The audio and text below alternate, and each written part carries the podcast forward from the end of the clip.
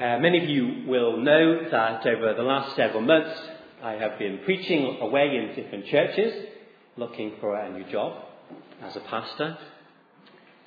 And on every occasion, as we've gone away to preach, my family's come with me, someone in our family has been ill.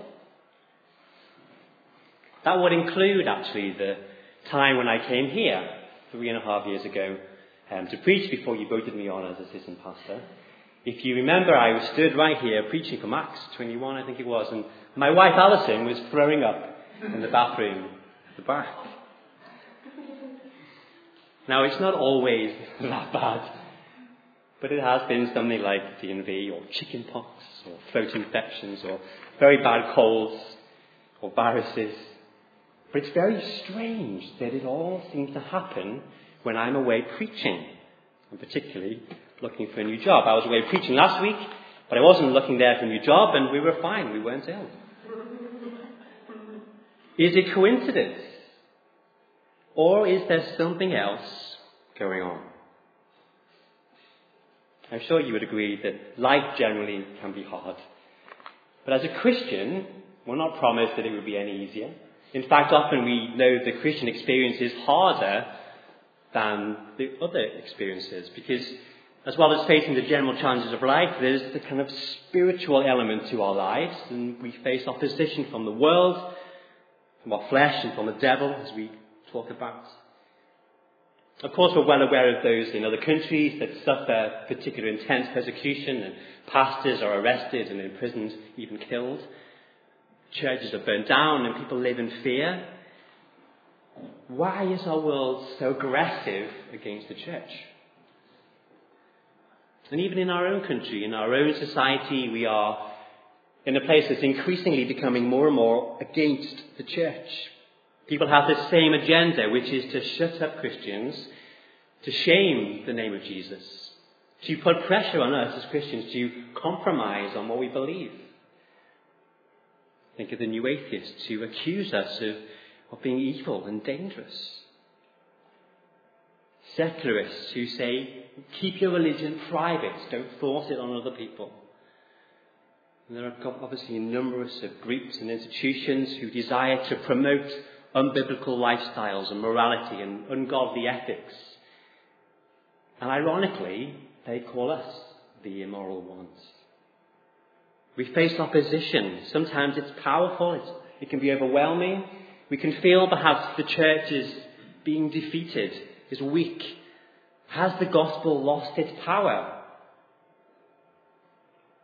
Maybe for you, the opposition is a bit closer to home. People you know, your friends, family who, who love you, they're fine with you, but when you start speaking about Jesus, there is this uncharacteristic aggression, hardness. And you think, will they ever become Christians?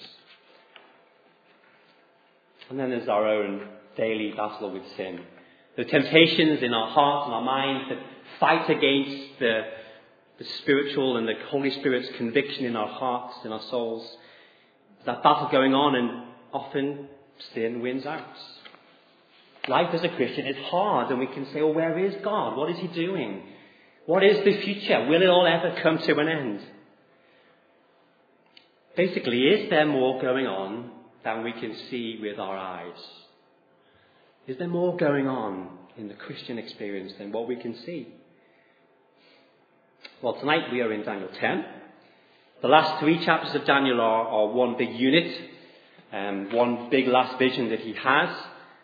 Tonight we're doing chapter 10, then come back next week for 11 and 12, where we see this vision, the outlining of, of future events. And it begins with this big summary verse in verse 1, where we hear that in the third year of King Cyrus, a revelation is given to Daniel. Its message is true. It concerned this great war, and the understanding of the message came to him in a vision. It's like a title verse. And then in verse 2, he starts to speak again in the first person. And he says, At that time, I, Daniel, mourned for three weeks. I ate no choice food, no meat or wine touched my lips, and I used no lotions until the three, day, three weeks were over. A picture of the scene. It's a new year. The Jews have just celebrated Passover. So they're remembering the time when God rescued them out of Egypt and brought them into the new land. It's a sign, it's a time of celebration. But Daniel here is mourning. He's fasting, he's praying. It looks like he has some time away. He's off near this river Tigris and he's away from his palace duties. He's not eating properly, he's not drinking properly, he's not taking time to protect his skin against the heat. Something is troubling him, and he's seeking God to find out what it is. Poor Daniel is this old man, well into his 80s at this point. He's been away from his home in Jerusalem for pretty much all his adult life. But two years earlier, two years earlier, when King Cyrus came to the throne, he said to the Jews, You can go back. So some of them did go back to rebuild the temple, and it was going to be a good time, an exciting time. The temple began, but only the foundations had been laid. And not a lot of people went back and didn't seem to be all that they expected it to be. There were delays and stoppages. There was opposition. The king halted the work. This post exile return to the land wasn't all this glorious and triumphant time that they expected it to be. And then, of course, for Daniel himself, his own experience, as we've seen over the last few weeks, he's had these visions. He's been given insights into what the future holds. It's an uncertain time. He's questioning, maybe he's even doubting that what God's doing. Last two weeks ago, when Dan took us through chapter 9, we saw that it wasn't just 70 years of exile, but it was going to be 77, 70 weeks. A longer period of trouble and opposition and conflict still was to come before this future, whatever was going to happen, would be the happy ever after. Daniel prays, seeking understanding. What happens to him? Well, the next thing we read in verse 4 is that he has this, this vision of a man dressed in linen. But chronologically, the next thing that happens is that God answers his prayer. He sends an angel in response to his prayer. Do you see that? Look down at verse 12. This heavenly being says, Do not be afraid, Daniel, since the first day that you set your mind to gain understanding and to humble yourself before your God, your words were heard, and I have come in response to them.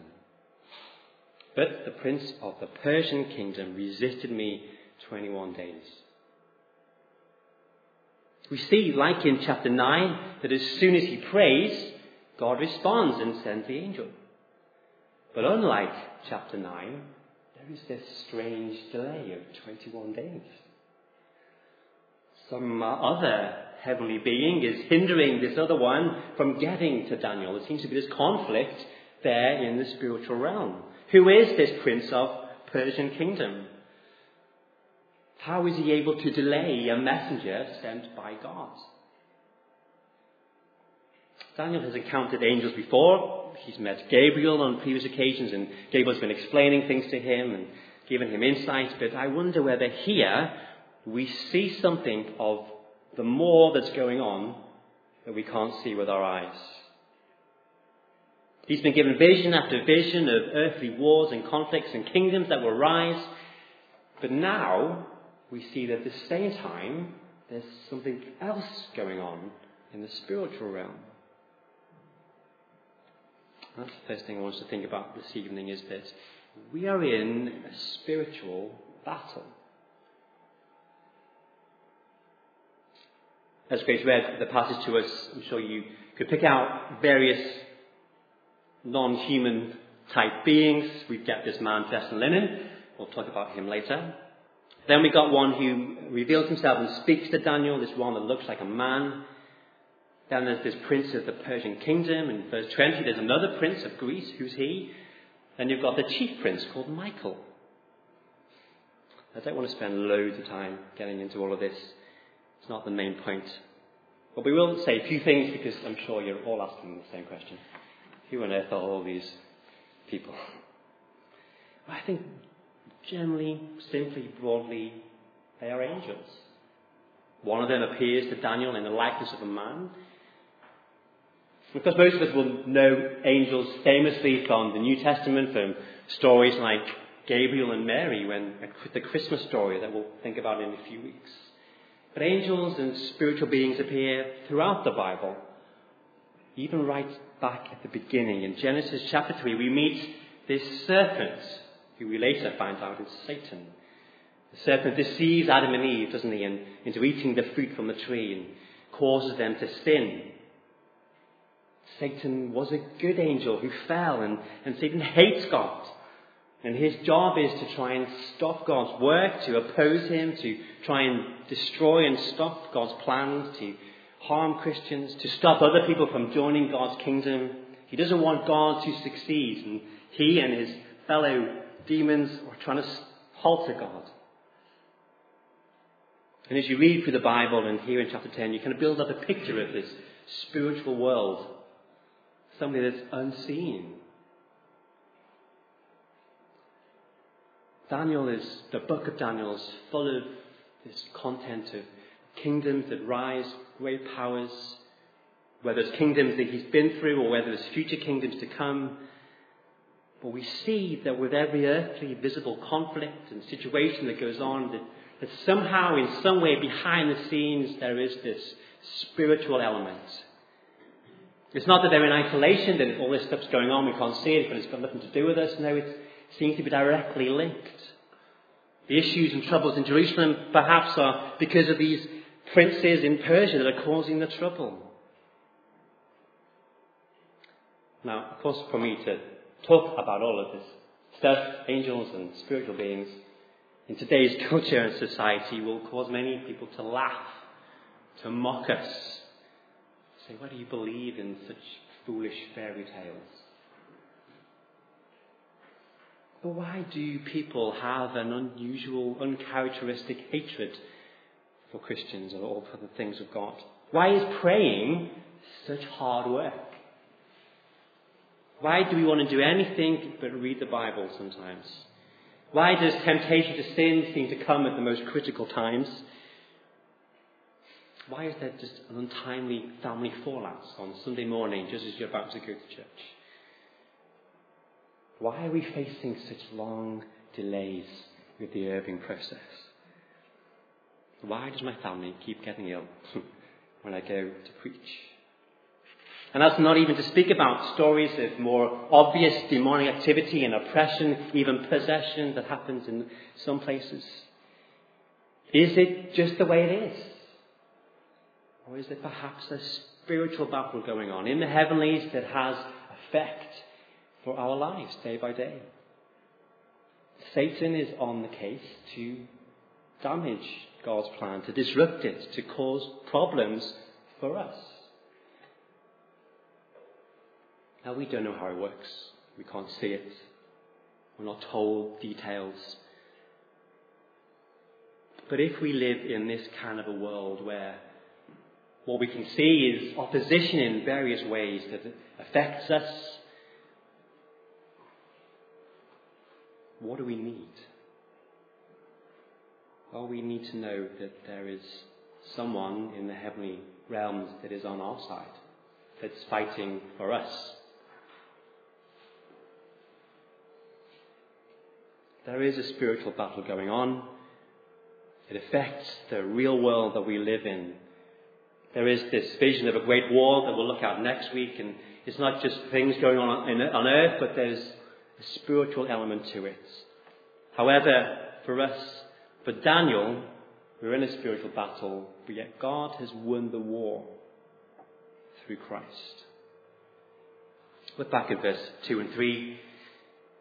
Daniel has spent these three weeks. He's mourning and fasting. He's seeking understanding. And then on the 24th day of the first month, as I was standing on the bank of the great river, the Tigris, I looked up and there before me was a man dressed in linen, with a belt of gold from Uphaz around his waist. His body was like topaz, his face like lightning, his eyes like flaming torches, his arms and legs like the gleam of burnished bronze and his voice like the sound of a multitude. I, Daniel, was the only one who saw the vision, Those who were with me did not see it, but such terror overwhelmed them that they fled and hid themselves. So I was left alone, gazing at this great vision. I had no strength left. My face turned deathly pale, and I was helpless. Then I heard him speaking, and as I listened to him, I fell into a deep sleep, my face to the ground.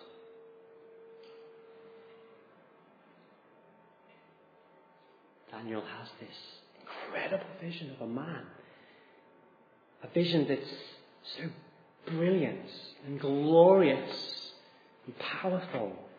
He describes it, this being as having, looking like precious metals, glowing jewels, shining brightly. His voice is like no ordinary voice. It's like a multiple people all speaking at the same time. Sights and sounds are overwhelming. Daniel's friends like those the, with Paul on the road to Damascus, they, they're terrified, they flee. But Daniel is overwhelmed by the sights and the sounds and presence of this being, whoever it is, he falls unconscious. It's very hard to know how to illustrate that. Who is this man? Who is it that Daniel can't even stand before? Falls almost dead. Or was he an angel? Some people think he was an angel. Daniel has met angels before. They've had profound effects on him, but nothing like this being. Maybe he was a vision of God somehow. There are occasions in the Bible where God does reveal himself and he speaks to people, and, and often they've had similar experiences to Daniel. They've been flat on their faces. Think of Isaiah in the temple, Ezekiel also by a river, or even the Apostle John in Revelation, they, they all see these great visions that cause them to, to fear, to be conscious of their sin, to fall down before such beings. Think of John in Revelation. He sees a man having a golden sash around him. His eyes are like blazing fire. His feet glowed like bronze in the fire. His face shone like the sun. His voice like the sound of rushing waters. Does that sound very, very similar to what Daniel sees? John sees a vision of the glorified Christ. Daniel, I suggest, is seeing a pre incarnate vision of Christ. God, the second person of the Trinity, revealing himself to Daniel in this wonderful, powerful, awesome, overwhelming experience. No one can see God and live. We know that from, from Moses' experience. But somehow, in God's mercy, He's given Daniel even just a glimpse of His majesty and His glory. Well, what happens to Daniel? How does he respond to this vision? It's thought perhaps that by verse 10, the vision is gone or it has died down, and, and now an angel perhaps has come to help him, to help him recover did you notice that it takes three touches of this angel to help Daniel to his feet finally? One commentator said it's like him receiving celestial first aid, trying to comfort him and get him back up. First of all, he's on his hands and knees. He can't even get further than that, but eventually he stands up and he's trembling still at the end of verse 10. The angel speaks to him, but he falls back down again. And it takes another touch for him to be able to speak and then finally stand. Daniel, in his own words, kind of proves that he seems un, unworthy. He says in verse 17, How can I, your servant, talk with you, my Lord? My strength is gone and I can hardly breathe.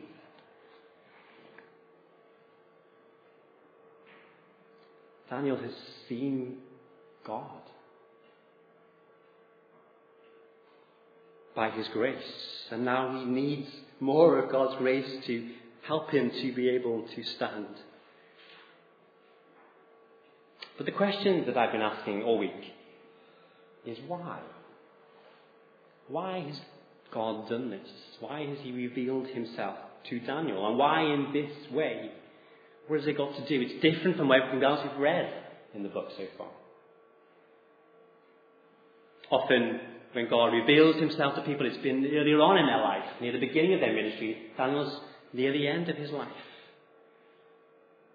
I was reading something this week that got me thinking, and that was to think about all the different times when God has revealed himself to different people.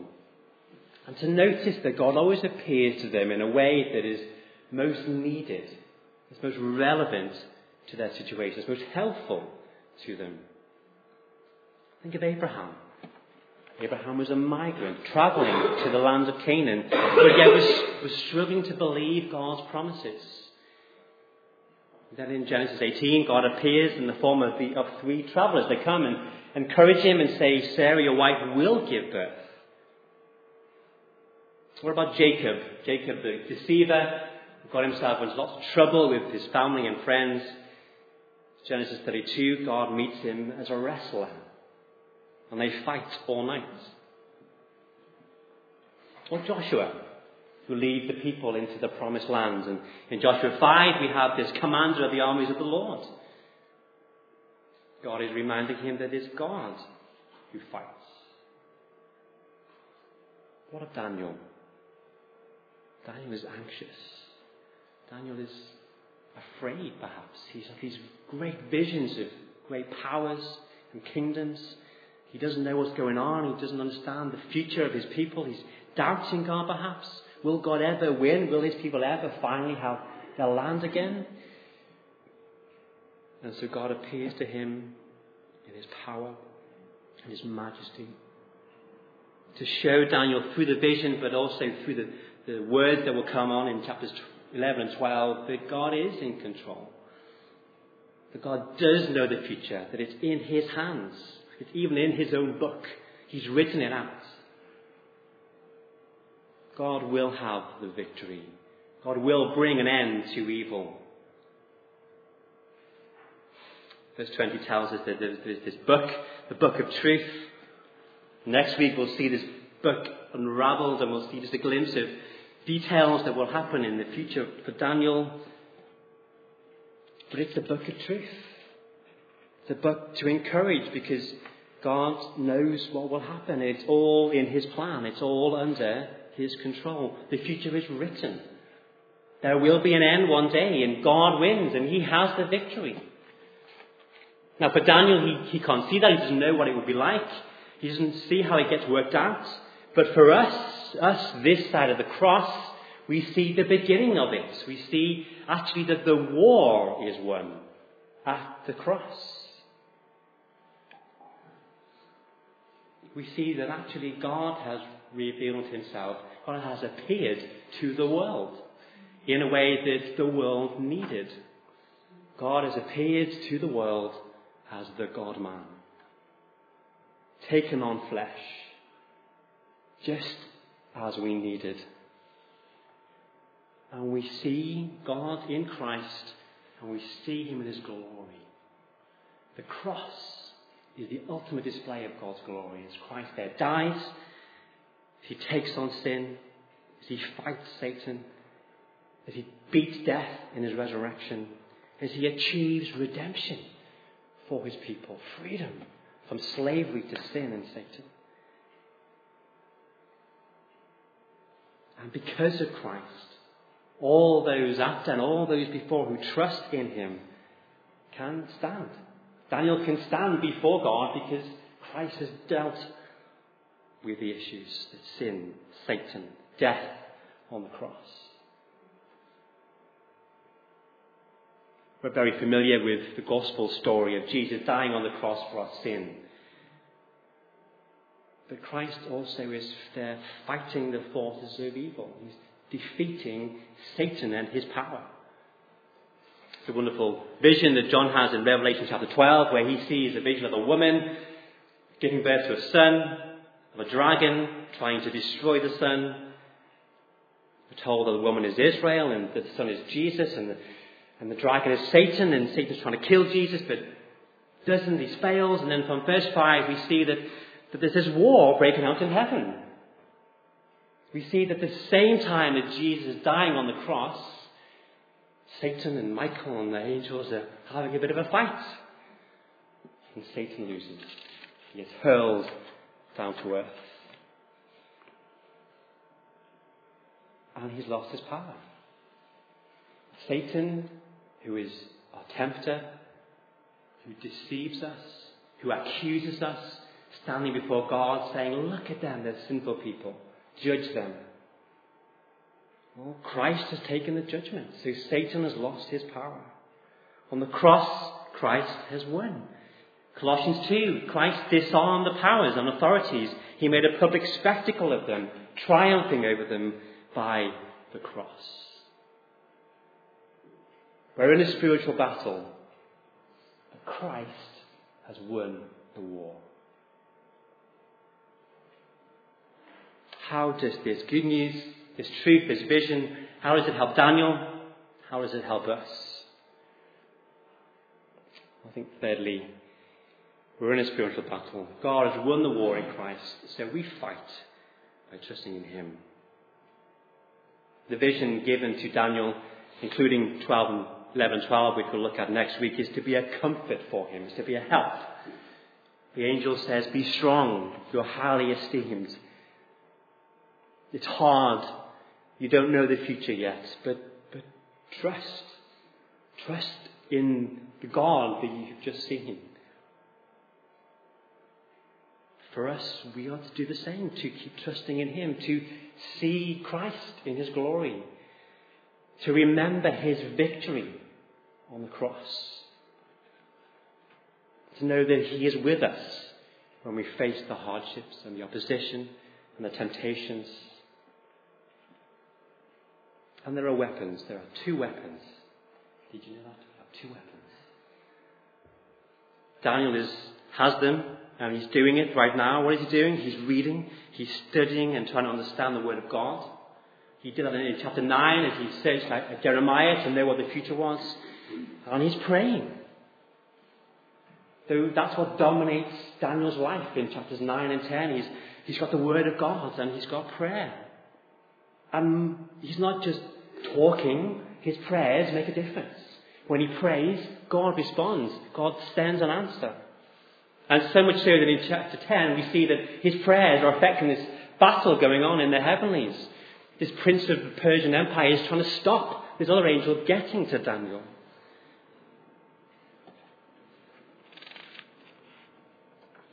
And for us, we too have the weapons of the Word of God and of prayer. What does Paul say in Ephesians 6? He talks about this spiritual battle. He says, Be strong in the Lord and his mighty power. Put on the full armour of God so that you can take your stand against what? Against the devil's schemes. For our struggle is not against flesh and blood, but against the rulers, against the authorities, against the powers of this dark world, against the spiritual forces of evil in the heavenly realms. Sounds scary stuff. We cannot fight that kind of a battle in our own strength. What do we need? Verse 17, take the sword of the Spirit, which is the Word of God. Verse 18, and pray in the Spirit on all occasions. Word of God in one hand, the other hand raised in prayer, shall we say. We are in a spiritual battle. Battles that we can see around us that are earthly, against the world, the flesh,